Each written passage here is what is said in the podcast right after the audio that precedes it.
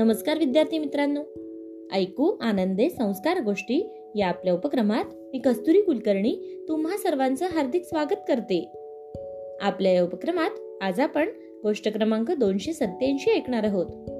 बालमित्रांनो आजच्या गोष्टीचे नाव आहे निळा राजा.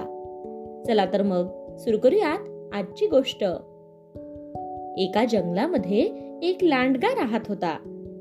तो लांडगा स्वतःचा जीव वाचविण्यासाठी जंगलातून बाहेर जोरात पळत होता. भटकी कुत्री त्याचा पाठलाग करीत होती.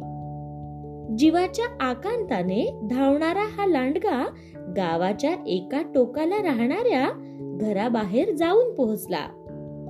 ते घर गावातील लोकांचे कपडे धुणाऱ्या धोब्याचे होते. त्या धोब्याने कपड्यांना नीळ देण्यासाठी एका मोठ्या भांड्यात भरपूर नीळ आणि पाणी एकत्र करून ठेवले होते. लांडगा धोब्याच्या घराबाहेर पोहोचला आणि त्याने सरळ खिडकीतून घरात उडी मारली. लांडग्याची ही उडी नेमकी निळीच्या भांड्यातच पडली. लांडगा त्या भांड्यात लपून बसला.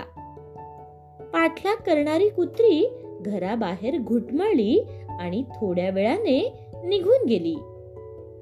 सकाळ होताच लांडगा घराबाहेर पडला आणि जंगलात पळून आला.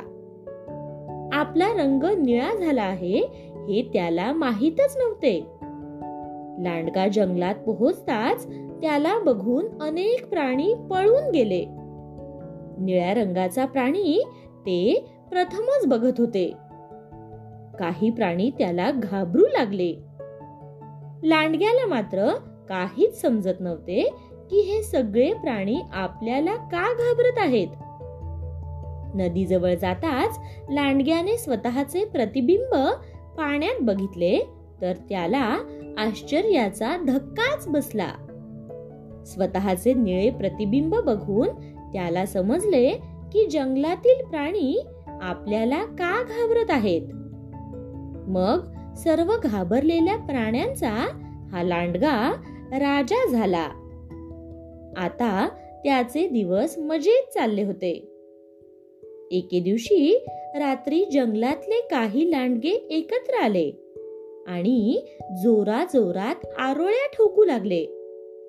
तेवढ्यात हा निळा लांडगाही स्वतःचे राजेपण विसरून ओरडू लागला. पण त्यामुळे काय झालं माहितीये मित्रांनो? त्यामुळे निळ्या लांडग्याचा आवाज ऐकताच जंगलातील सर्व प्राण्यांना त्याचे खरे रूप समजले. आपण मूर्ख बनलो हे प्राण्यांना कळले आणि मग सर्व प्राणी एकत्र आले आणि त्यांनी त्या लांडग्याला जंगलाबाहेर हुसकवून लावले. गोष्ट इथे संपली. कशी वाटली गोष्ट मित्रांनो? आवडली ना? मग या गोष्टीवरून आपल्याला एक बोध होतो बघा. तो बोध असा की असत्य जास्त काळ टिकत नाही. काय? येतंय ना लक्षात? चला तर मग. उद्या पुन्हा भेटूयात अशाच एका छानशा गोष्टी सोबत आपल्याच लाडक्या उपक्रमात ज्याचं नाव आहे ऐकू आनंदे संस्कार गोष्टी. तोपर्यंत नमस्कार.